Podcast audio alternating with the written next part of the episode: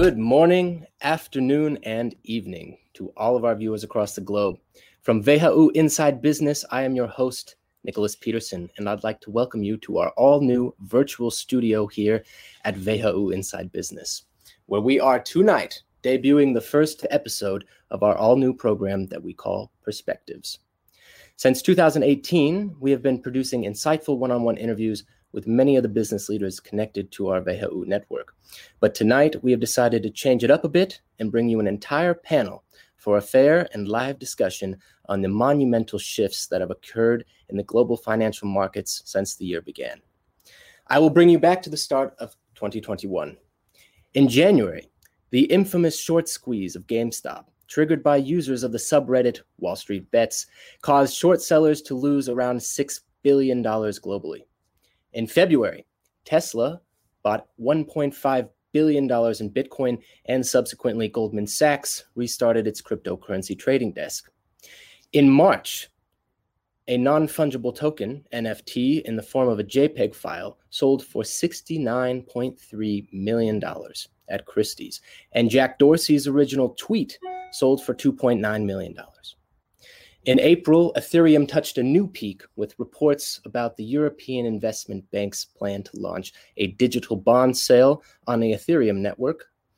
Finally, Dogecoin, which started as a joke designed to illustrate the absurdity of the cryptocurrency friendly, is, brace yourselves, up over 11,000% this year to date. Now, with all the craze that we've witnessed so far, we at WHU Inside Business decided to partner with Inpraxi, the Alumni Association of WHU, and assemble a panel of expert alumni to discuss the impacts of these phenomena. First, we have Matthew Eckroth. Matthew Eckroth is a former systematic portfolio manager and strategist with nearly 20 years of experience at investment banks and hedge funds, including Goldman Sachs, Lehman Brothers, and Engineers Gate. Over the past four years, he has headed data strategy efforts at Sentient Investment Management and Morgan Stanley & Co. International. Matthew attended a post-degree course at the University of Mannheim and began his career as a financial analyst in Frankfurt. He is a fintech enthusiast and has recently launched a company to offer comprehensive data strategy as a service to investment management firms of all sizes. Welcome, Matthew. Second, we will be joined by Dr. Boris Wertz. Boris, who completed a master's and PhD at WHU, class of 96 and 99, respectively, is a founding partner of Version One and one of the top tech, uh, one of the top tech early stage investors in North America. Born in Germany and based in Vancouver, Boris takes a wide angle view to find great companies all across North America, from New York to in Toronto to Seattle and Los Angeles. He is a board partner with Andreessen Horowitz and is well respected for his uncanny ability to find the next generation of leaders.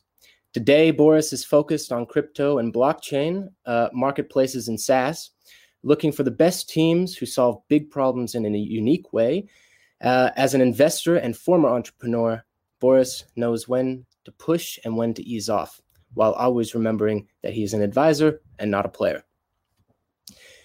Third, oh, first of all, hi, Dr. Bo- Dr. Wertz. Welcome. Thanks for having me. Thank you. Um, third, we're joined by Dr. Jürgen Wurf, who completed a PhD at WHU, class of 2003, uh, is an innovator and entrepreneur of payment solutions, digital currency, and financial technology. He was the founder and CEO of Mercedes Pay, formerly called Pashkay, or uh, PayCash, Pashkay, well, PayCash, uh, and led uh, the company, a patent pending f- fintech company offering e wallet uh, and payment services in the EU, China, the US, and Canada. From inception to acquisition by, of course, Daimler. Uh, Mercedes Pay was the first regulated institution to legally cooperate with US Bitcoin exchanges in Luxembourg. And finally, uh, our fourth panel, this uh, first panelist this evening. Oh, hi, Jürgen. Sorry. and our, our fourth uh, panelist this evening is Simon Peters, uh, who completed his bachelor's at WHU uh, and is the managing director of Decus Network GmbH, an all in entrepreneur with a passion for challenging markets and disruptive technology. Previously, Simon worked as venture pioneer at the impact driven company builder Ampion Ventures. Uh, his vision is to build flexible, incentive based networks, replacing rigid systems. And last but not first of all, hi, Simon. Welcome. Thank you, and last but not least, our moderator for this evening is our very own Dean of Students here at WHU, Professor Dr. Markus Rudolf. And with that, ladies and gentlemen, I hope you will enjoy the following discussion. Please post your comments and be sure to like us on uh, LinkedIn, Instagram, everywhere you can find us. And without further ado, uh, Professor Rudolf, the floor is yours.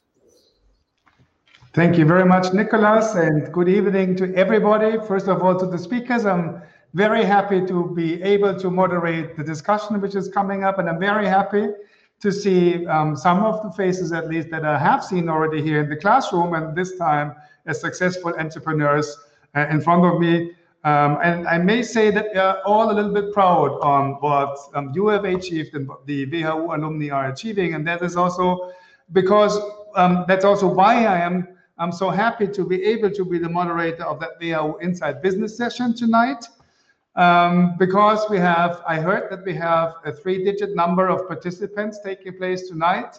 Uh, I don't see it here on the screen, but we obviously have many people who are following us, and that's great. Um, and um, I would like to say hello to everybody out there, um, either people who have been members of the WHU community or people who are not yet members of the WHU community, but we are very happy uh, to discuss with you important topics. Well, the topic today is is old school finance debt. And um, it's uh, maybe a little bit characterizing that Nicholas asked me to moderate such a discussion on old finance and how old finance can be shifted into new finance because I am a professor of finance here at the school since many, many years. Jürgen knows that.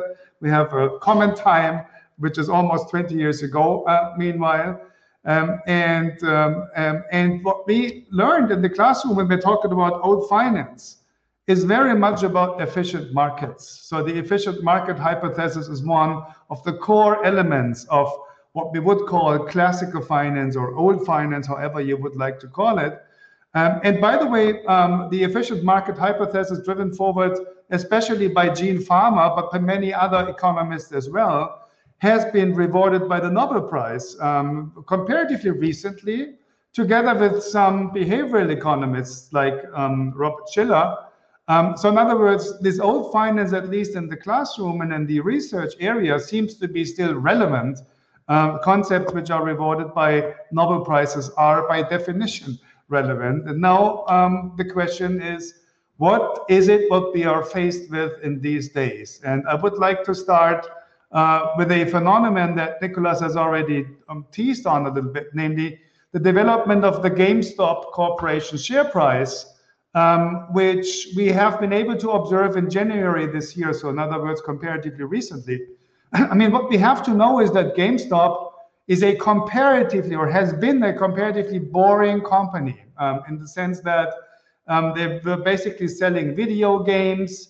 Uh, they did have um, um, um, a record revenue. It's a big platform, a big, uh, big company selling video games with uh, 56.9 billions um, of, of revenue. So in other words, it is a classical company, however, a company which has been founded in the years before the internet hype was started.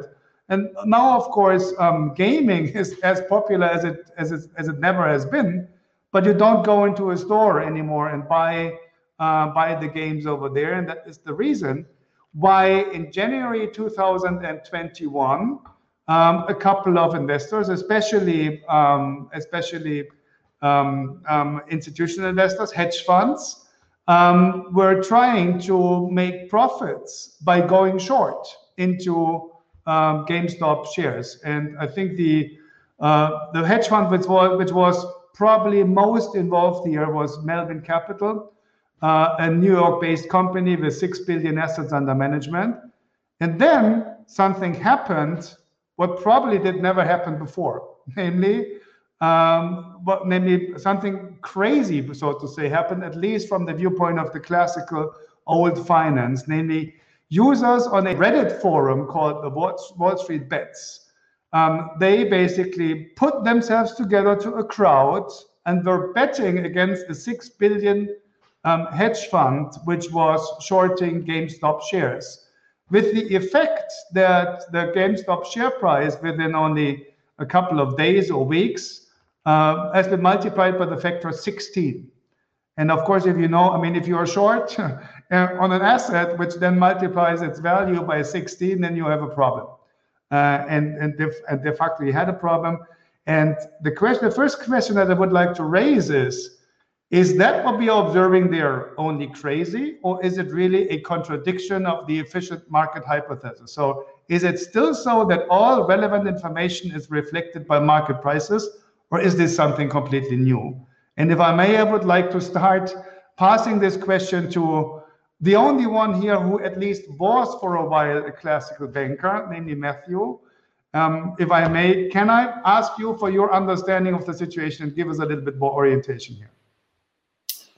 First of all, thanks very much for the invitation to attend the panel tonight. Uh, very excited to be here.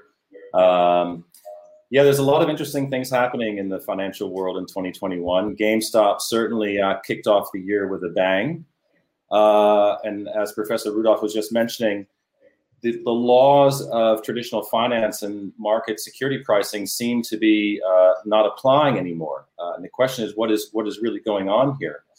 Um, and I think uh, there, there's some unique issues going on that that are equally relevant for GameStop uh, and Bitcoin. We will come to that later tonight. Um, but with GameStop, as you pointed out, uh, this started out as a you know GameStop is a is a company that many people in the U.S. will be familiar with. They're a, they're a, you know, an old school bricks and mortar um, store that is in most malls in the in the United States and was until recently really a dying company. Their business model was just uh, really old fashioned, old school, and uh, smart operators. Uh, you know, I use that in, in, parentheses. Smart operators like Melvin Capital saw that this was a dying company and basically betting on the stock going to zero.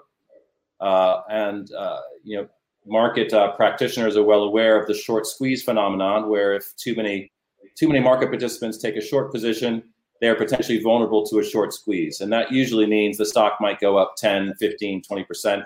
Maybe it would go up 100%. Uh, but something very unique happened with GameStop uh, that never really happened before in, uh, in the public markets. And that is you had a literal retail army through primarily through the Wall Street Reddit's um, uh, blog uh, over a period of months decided to uh, to more or less to band together and GameStop became uh, much more than just a stock play or an investment for uh, for you know retail retail investors. It became to represent a movement, uh, and that movement took on a life of its own, and it became a self fulfilling, well, self feeding uh, self feeding process.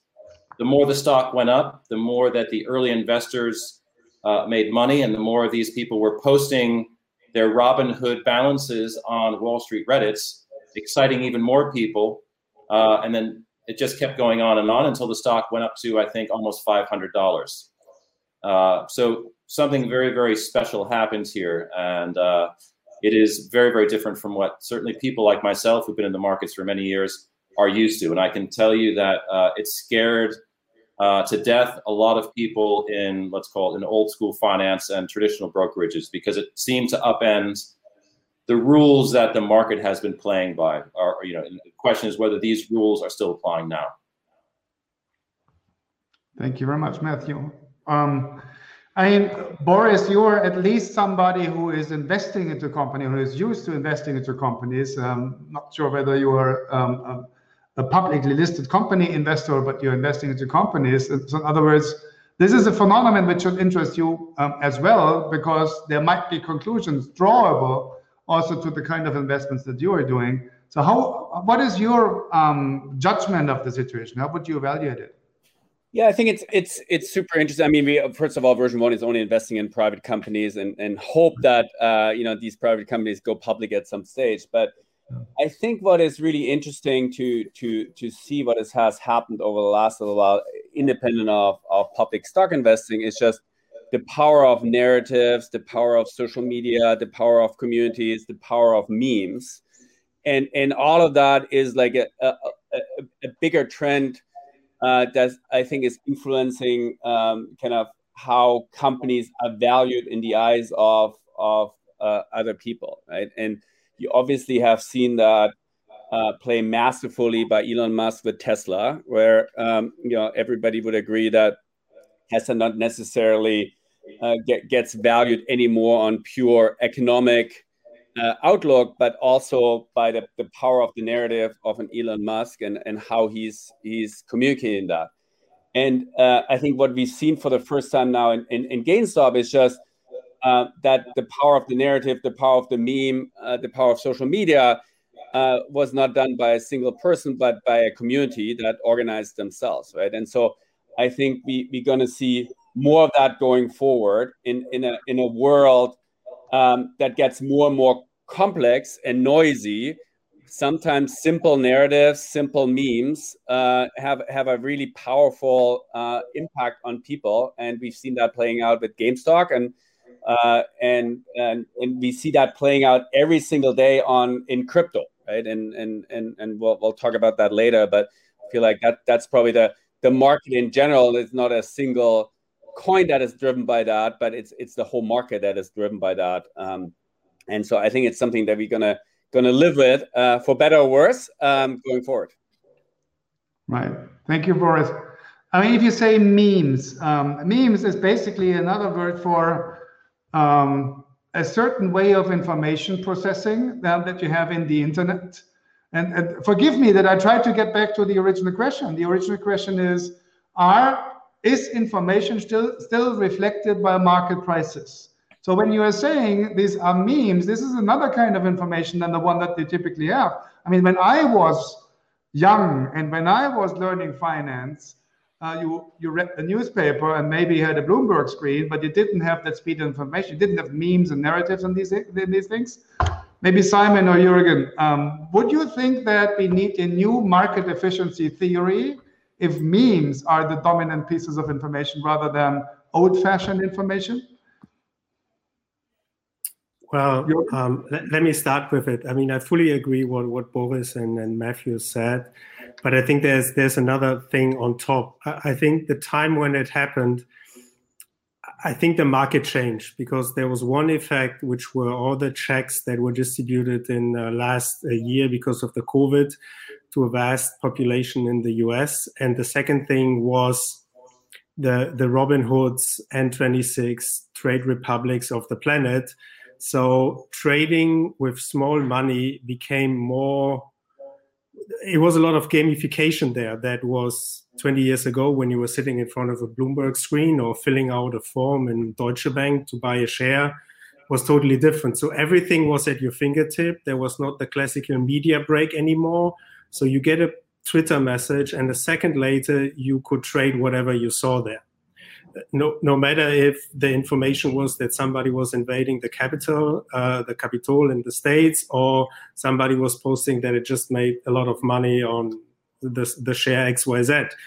So I, I think there, there, there's this component that, you know, the, what Markus, you know, the German government is trying since I don't know how many decades to to kind of like to put more people on the stock market. That was happening, especially in the states because of the checks that were distributed by the government and people didn't know what to do with it. So they said, let's play around with it.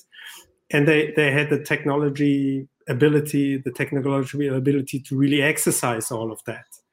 And I and and that became so big, much bigger than the classical people with an education uh, would imagine that that it it would happen. And, and and I think this is this is something new uh, I still believe that these people at some point of time have to buy finally the washing machine that they were supposed to buy with this uh, one and a half thousand uh, US dollars that they got the check for. And then they may act a little bit more rational than they were doing when they thought they were just gaming on something. Thank you. I also would like to ask Simon for your opinion. And the other gentleman, please just raise your hand analogously. analogously. I, I can see it. I don't know where there is a digital hand if you want to talk. But Simon, have you got an opinion on it?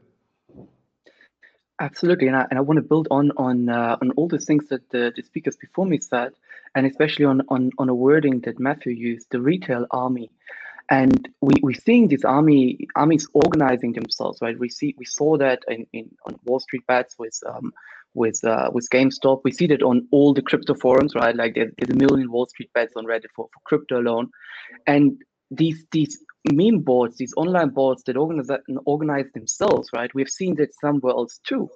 QAnon. And what is QAnon again? It is this online board in anonymity where truth drops come. And when we look at Wall Street bets, in a sense, it's again a truth drop. Like somebody drops something that may or may not happen, and you feel free to believe it.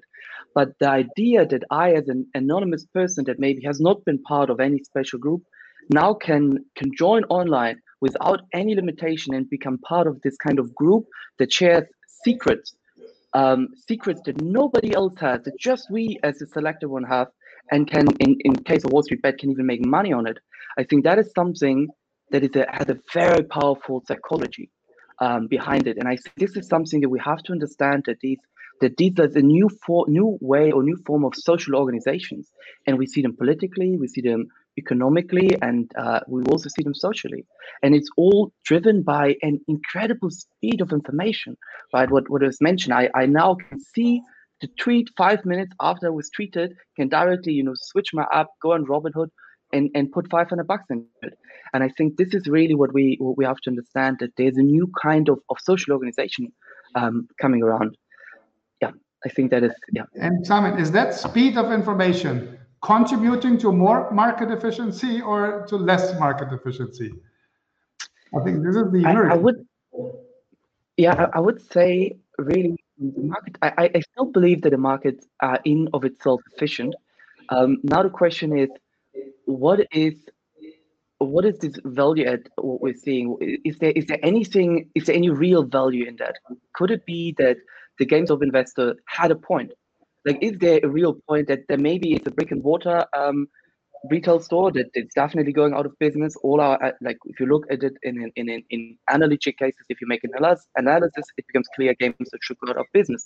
But maybe the community around GameStop is something that wasn't really qualified uh, and, and wasn't really understood as a, as a as a market mechanism. But now these fans of GameStop you know pushed up the course at least partially. May, maybe they've made a statement. So I, I would say maybe Mark or I, I think market is still efficient. We just need a new way to to read into that. Yeah, I, would like to add here to Professor Rudolf's question is should we throw away Fama and French and efficient market hypotheses because of what happened with GameStop? I think the answer is is is definitively not. Um, I love Warren Buffett's uh, saying that in, in the short run, in the short run, markets are a voting machine. In the long run, they're a weighing machine. So, uh, and the market is voting. Uh, and the market, when I say the market here, I mean uh, heavily Wall Street Reddit retail based market has decided in the near term that GameStop is uh, is worth a lot more than the professionals uh, think it's think it's worth. At the end of the day, why does anybody buy an equity? You are buying a share in a company, a stake in a company, because you're, you're valuing future cash flows that you'll receive as an owner of that company. Um, well, GameStop is not returning any any cash flows to investors right now. So either the retail uh, trading population has a much better predictive prediction ability than the institutional investors, and they're seeing the company transform in a way that hasn't been seen by institutional investors. Um, so again, I think the answer is we, we need to wait and, and find out what's going on. Um, my my view is that there's something very different going on that is very unique to GameStop. I don't think in this movement there can be another GameStop. AMC might be a game, kind of a mini GameStop phenomenon, but the other names that have been mentioned on Wall Street bets uh, that come up in the kind of the retail chat rooms. Uh, if you look at their price action, many of them have gone up as the chatter has increased, and then when the chatter moves on to another name, they go right back down again. Uh, and GameStop had this as well, but the stock actually has been surprisingly stable for a while now, for I think six, seven weeks, around the $150 price, which is still very, very expensive relative to a comparable company in the same situation. But I think GameStop is is the exception that confirms the rule. All right. And I mean, we, we were talking about cryptocurrencies quite a couple of times already. Um, I mean, when we talk about, um, of course, Bitcoin, um, that um, Nicholas, you have mentioned that that basically was pushed only because Elon Musk was sending a tweet, or Dogecoin, or what we are currently observing in, in either in Ethereum, even though I personally think that Ethereum and Bitcoin is a completely different thing. Um, however, um, if you if you if you go from GameStop to cryptocurrencies, is that a comparable phenomenon? Um, namely, the fact that based on social media, immense market movements are taking place. Uh, or is that a completely different thing? Um, and of course, I'm always having the efficient market hypothesis a little bit in my back, back mind, but how would you judge that? Is the Bitcoin case, Boris, maybe, I think you unmuted yourself, is the Bitcoin case comparable to the GameStop case? Listen, I think there's a few common elements, but but but also like big big differences. I think the first one is obviously not not all cryptocurrency, but the whole idea of cryptocurrencies, decentralized finance is a new paradigm, right? That um, people expect to potentially challenge existing finance, right, and existing currencies. And so I think it's like there's first of all, it starts with a really interesting technological innovation that might build uh, some some real economic value, right? So I think that's a little bit different to the GameStop uh, hypothesis that you know I, I don't think anybody can see right now the economic value around the corner that that's going to get built up. Potentially, it might happen, but that that's probably not what what has driven the the the, the price action as of late. So I think um, there's some some real uh, opportunity around cryptocurrencies and decentralized finance being incredibly economic platforms down the road. Uh, but I think what is what is the, the, the same thing or kind of similar uh, things that are happening is is obviously um, the frictionless nature of engaging in cryptocurrencies and, and, and buying them on a, on a fingertip in, in very small amounts that we never had. And that's, that's a little bit similar to what happened with GameStop and Robinhood. Uh, obviously, cryptocurrencies even more, like less, less friction, more global, a much bigger market than, than a GameStop. And, and uh, secondly, what is happening is obviously that social media and communities um, play a really big role. And I think, especially when you look at cryptocurrencies, the early supporters of cryptocurrencies, and you saw, saw that especially with Bitcoin, but you see it increasingly in in in, in Ethereum. It's just almost like a cult-like following of of uh, these cryptocurrency platforms, and people really believing in the mission and uh, the the, the long-term outlook of these these platforms and certainly promoting that in that way and communicating that way. So, um, so overall, I would say it's it's it's a different economic case. I'm, I'm I'm a big believer that there's a tremendous upside in the economic case, but some of the underlying factors why it has got so much traction so quickly and why there's so much price action is certainly uh, similar to what happened to GameStop and and uh, what we've seen there. And if I may jump in there, I mean this this question has been pondering in the back of my mind for ever since this GameStop phenomenon happened. And to your point, uh, Professor Rudolf, about this, um, the efficient markets, when you know, for example, in the in the movie Wall Street with Michael Douglas back in the day, and when he's calling in the pump and dump scheme, this in America, like in American in the American stock market, this is illegal. And if you get caught doing this, which is you know telling people that this company is uh, highly undervalued when it's not. So therefore, manipulating this efficient uh, market communication, uh, this is illegal, and you can go to jail for that. But with GameStop, they intentionally manipulated this mm-hmm. communication, you know, of efficient markets. They manipulated the efficient market. It is not worth it. it GameStop stock was definitely not ever worth anywhere close to five hundred dollars per share, but because they didn't say on Wall Street bets that it's undervalued. That's why you should invest. Instead, they said, no, we just want to, you know, we just want to screw with the with the establishment and give the middle finger to the hedge fund managers. So please buy GameStop because they said it in that way. It it wasn't illegal, and therefore, you know, the, there's this new like going forward. Will there need to be um, legal intervention into these sorts of things to make sure that we don't have what happened to GameStop, which is not valid. I mean, on any point, the, the company was a failing company. I've I shopped at GameStop many many times as a teenager, but uh, yeah, these days everything's digital, like Professor Rudolf said. So I wonder what you guys' opinions on is the moving forward on is would there be any legal action um, for these kind of legal pump and dump schemes to prevent this in the future? Well, maybe. I mean, if I if I basically can second second here, I mean, what is regulatorily legal and what is regulatorily not legal might also be distinguished between the old view and the new view. I mean, we're talking about here old finance and new finance, and now um, since information, also wrong information, if I understand your point correctly, can so easily be distributed, much easier than in the past. Maybe this is uh, a very relevant thing for regulators also. Simon? Yeah. I think that's going to be really hard because in the end, um, it is also the reason why why we have no efficient tool against fake news, because it's very hard to determine if something is true or not, and to be judge of that it's almost impossible, you know, like to to I, I don't think you will create an efficient regulation to that.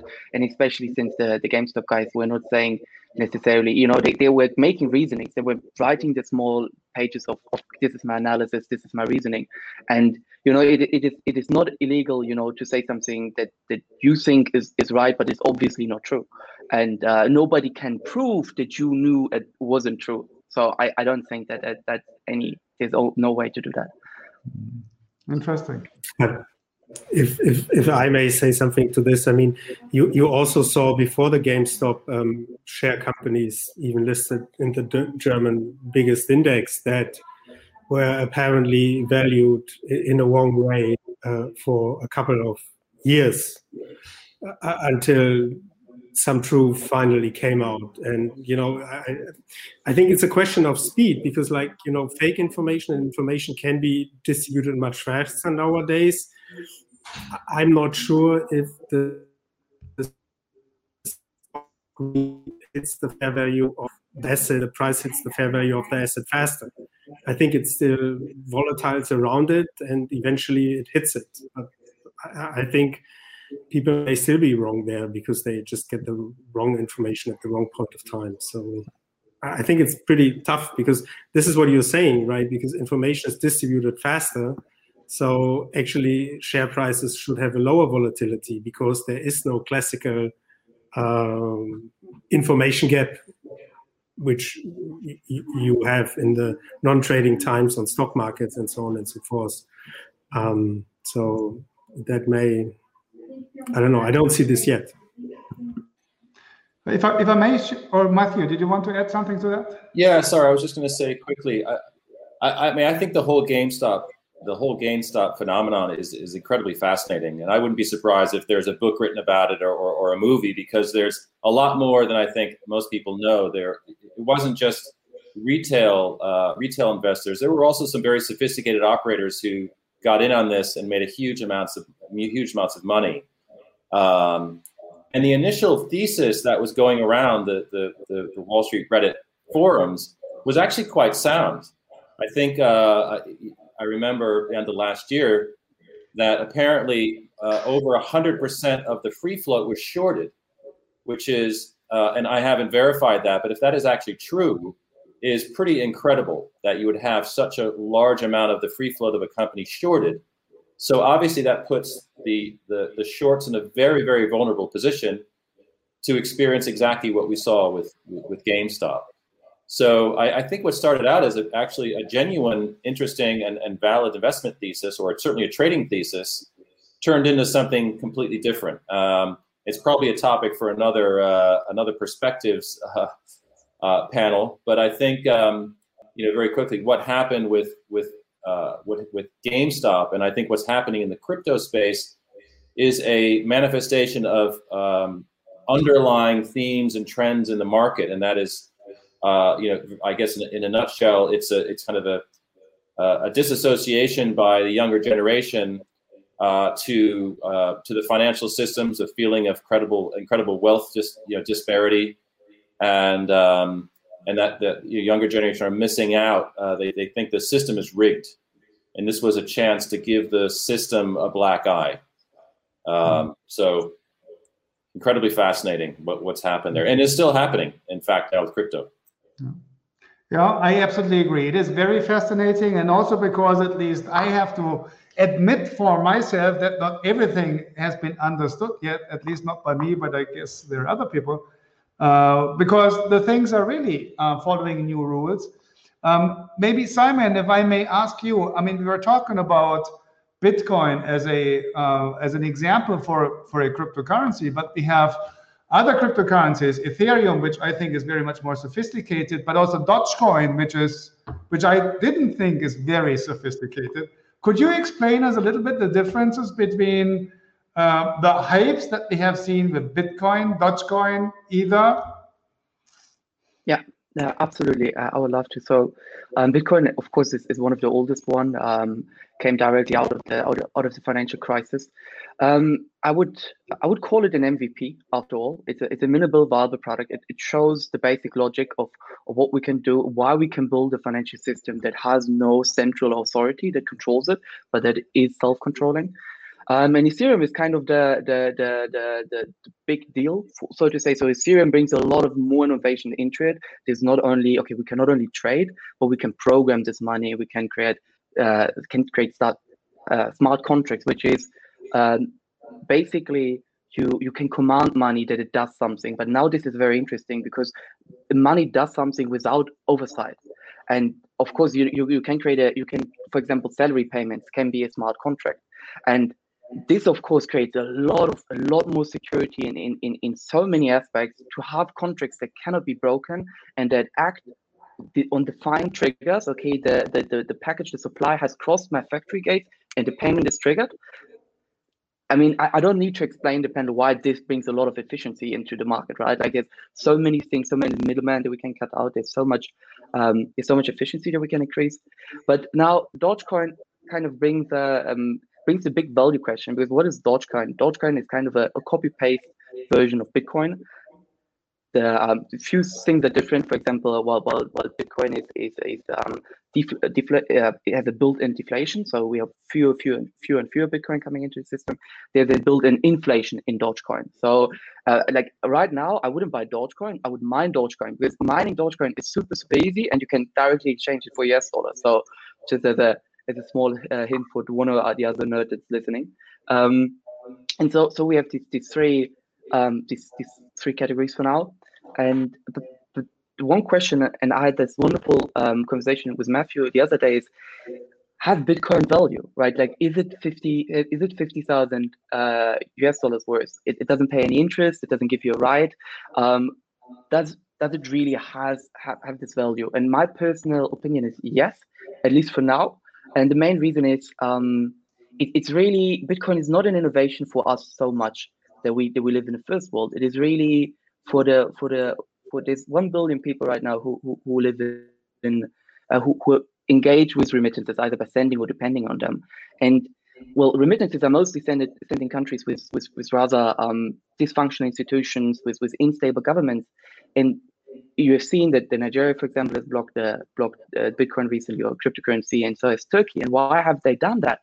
Because the local local population is acknowledging that these currencies are are more effective, are, are more reasonable tools and means of, of exchange than the local currencies. And that is a big statement. And I think this is something we often forget when we talk about the, the price of Bitcoin. That is that is literally there's, there's uh, I don't know, like I think uh, Paxful was the name of the, of the exchange. It's uh, one of the few exchanges that, allows Nigerians to trade. They had uh, this year alone one and a half billion um, transaction volume, and much of that was remittances. And this is also the reason why these governments are, are trying to to stop this this outflow because it has become such a valid alternative to the traditional financial system, and especially because it's without government.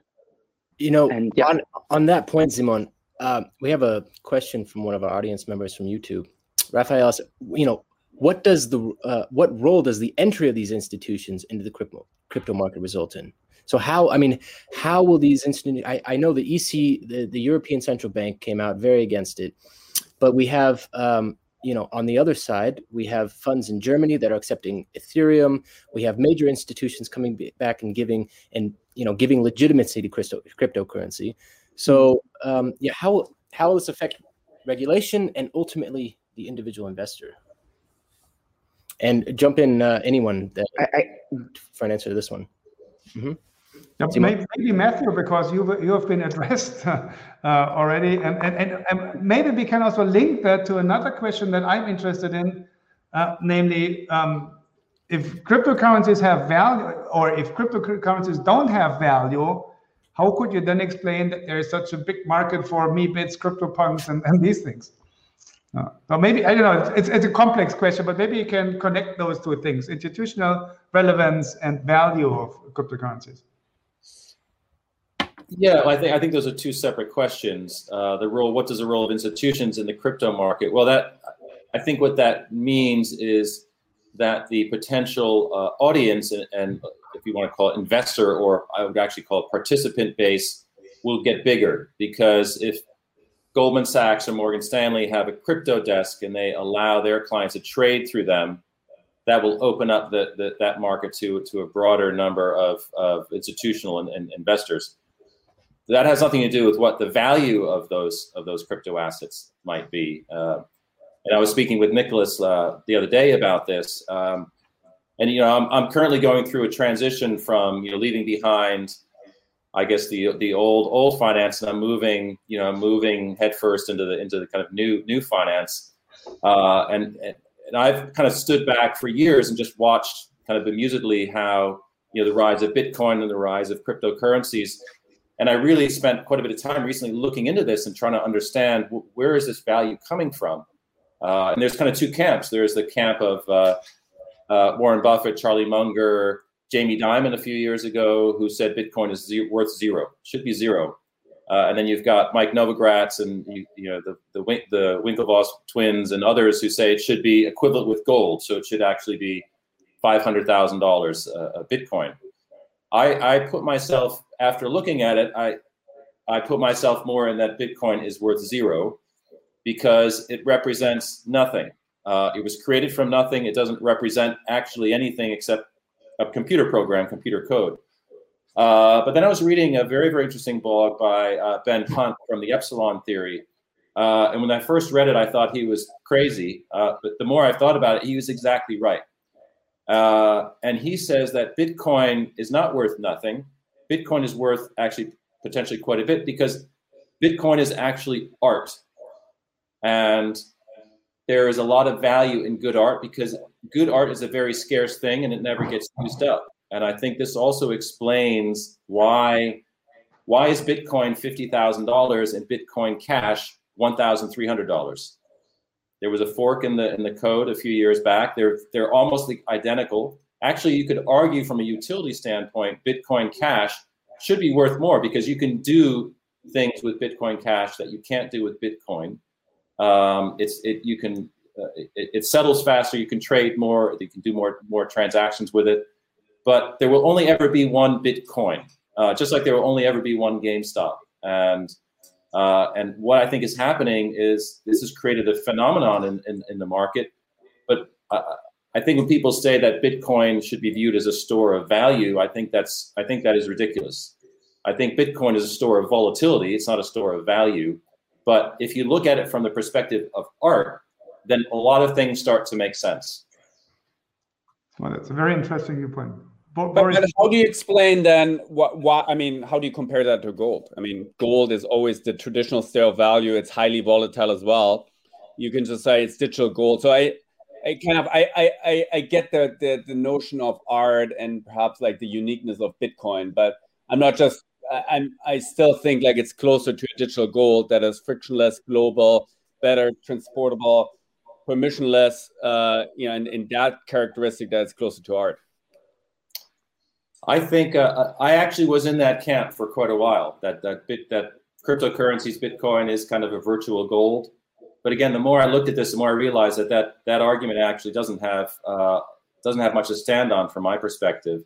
And that there's a few reasons for that. One is gold has been a store of value for thousands of years. Uh, Bitcoin has been around for I think what 12, 12 years, 13 years. 2008. Um, and uh, so there is a there is a fundamental tenet in finance and the value of anything, and it's trust. Uh, people have trust in gold. Uh, also, gold has utility. It's used. It's an incredible uh, conductor of electricity. It's used in jewelry. It has industrial applications. It's in everybody's smartphones. Uh, and then you know, in the other corner, you have Bitcoin. Which, what can you do with Bitcoin? Um, you can exchange it for for fiat money if you, if you own some, but Bitcoin itself can't be. It has no utility. You can't do anything with it. Um, so I think I think it is it is tempting to make that argument, but I don't believe I don't believe that really holds much much value. Nicholas, uh, I, I very unfortunate. I really think we, we need to get to an end because things are running very quickly. Is that right, Nicholas? I mean, so we are, we should enter into the discussion meanwhile, right? Yeah, I mean, this is, but this is where we're at. What is the value? I mean, I think this is what our, our viewers are really interested in is, is what is the value of crypto? Why does Bitcoin trade for 50 grand? Why is Dogecoin now 50 cents when it was, you know, less than a 0.001 a year ago? Um, and, you know, this, but to this, the main point, I think uh, Mr. Uh, P. Huza has said this correctly, is I think this is what is on our listeners' minds. What do you think will be the future use of crypto, and will it replace fiat money?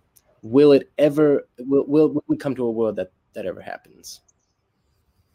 And I wonder, um, with you know the discussion going on, Matthews, your your point, where Bitcoin is to be valued as potentially like a Picasso in a house, where this has artistic value but can be replicated the blockchain technology is not unique in its own, but the fact that it is a Bitcoin and it was the first blockchain technology that has value to it.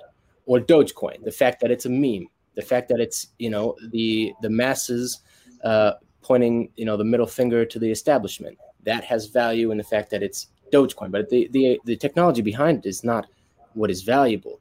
Whereas on the other side, um, we have uh, Boris and uh, Jürgen and Simon who have this other idea of what is the value of crypto and will it replace fiat money and you know this this idea that crypto the the reason it was invented was to to detach the dependency of of finance from governments and what happened with the quantitative easing after uh, the 2008 financial crisis where the us essentially printed money um, you know the blockchain no longer allows this to happen and that is in other words, also valuable. So I wonder what you guys think uh, about this question. So perhaps let me just one one uh, I think fundamental point that is super important and, and important uh, to, to me to make. Um, the public and and this discussion is is way too focused on Bitcoin as a store of value and replacing fiat. I think Bitcoin was just the first application of blockchain and cryptocurrencies. And sometimes it also looks like the, the most ridiculous application like who would ever replace the us dollar right? We'll see how it's going to play out and if it's digital gold or a piece of art. I think what is much more important is crypto driven networks provide for the first time a, a incentive mechanism to organize information markets at scale driven by computer programs right?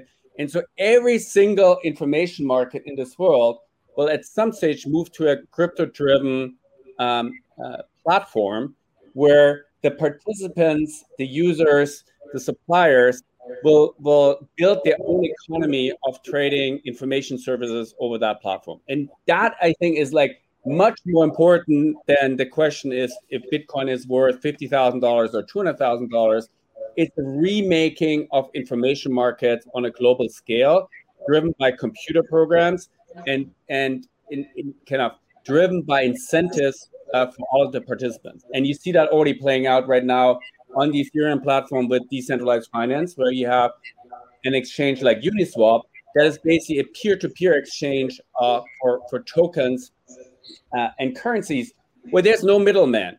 And actually the people that that that are participating in it the liquidity providers the market makers they're getting fees for for providing that service.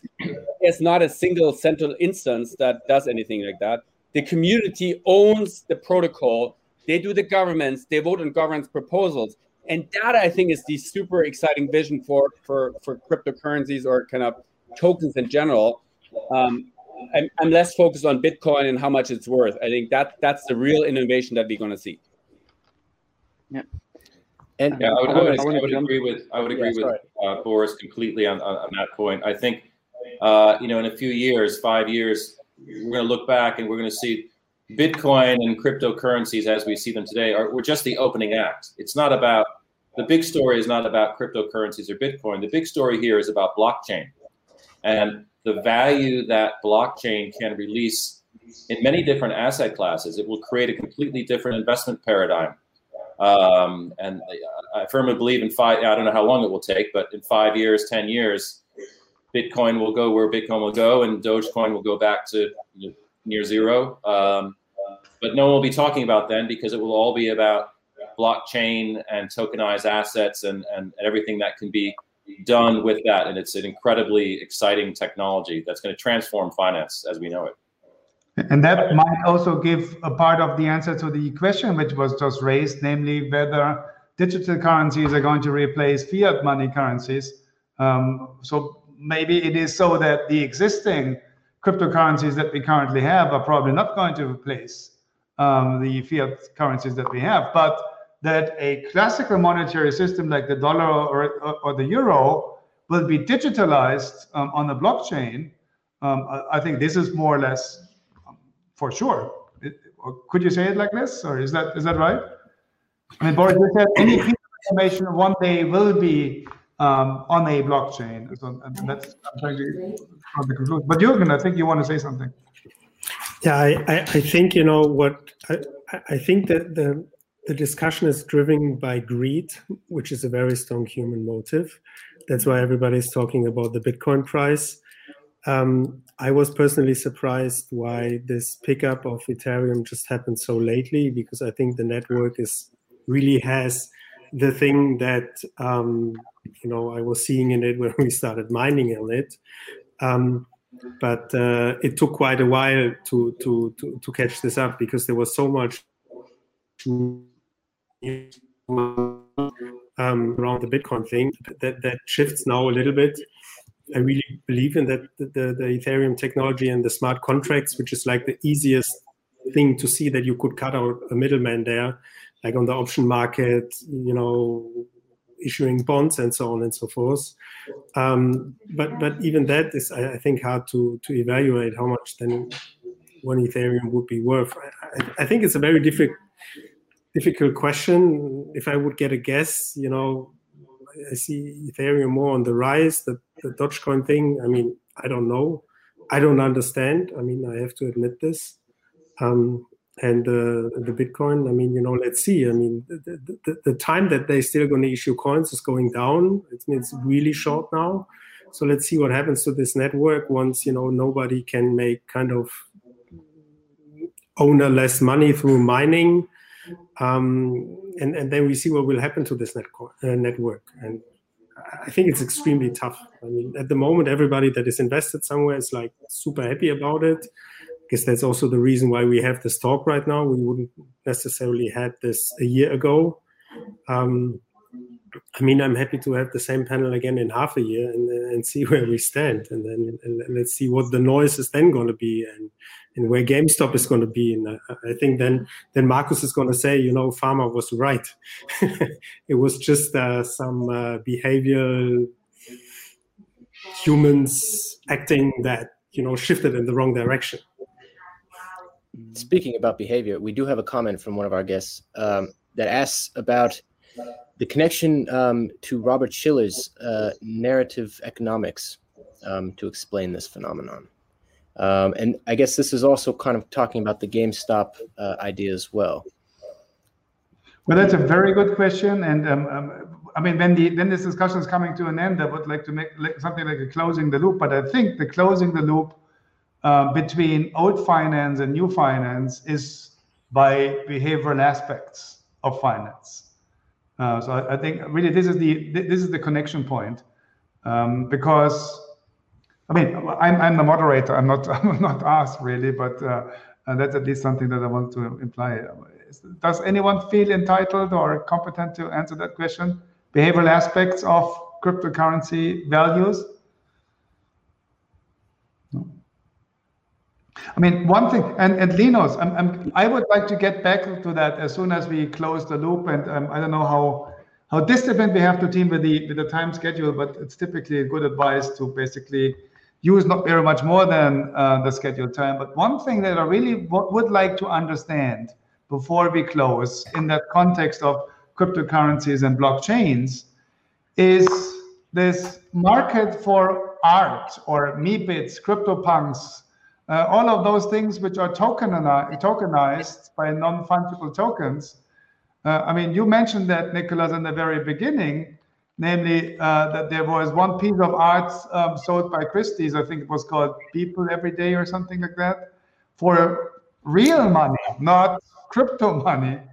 Is anyone here, so as, as the very last aspect of the whole thing, who feels competent enough to explain that to me or to, to the audience?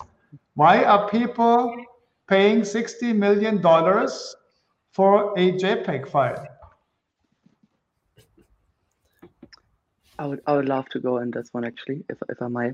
Um, sure. and and it actually plays into something, um, and I want to pick up again actually something that Boris and, and Jürgen both said, uh, and also Matthew, um, is the incredible power of the Ethereum network. And a lot of people ask me, okay, what is the use case? What is the use case of Ethereum? And I and I really want to bring this message across to all the WHU students who are listening right now and are still studying. Is Ethereum is, is more like the internet than it is a currency. It is the internet of value.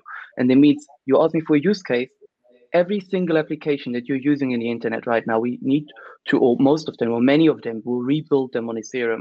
Social media will rebuild them.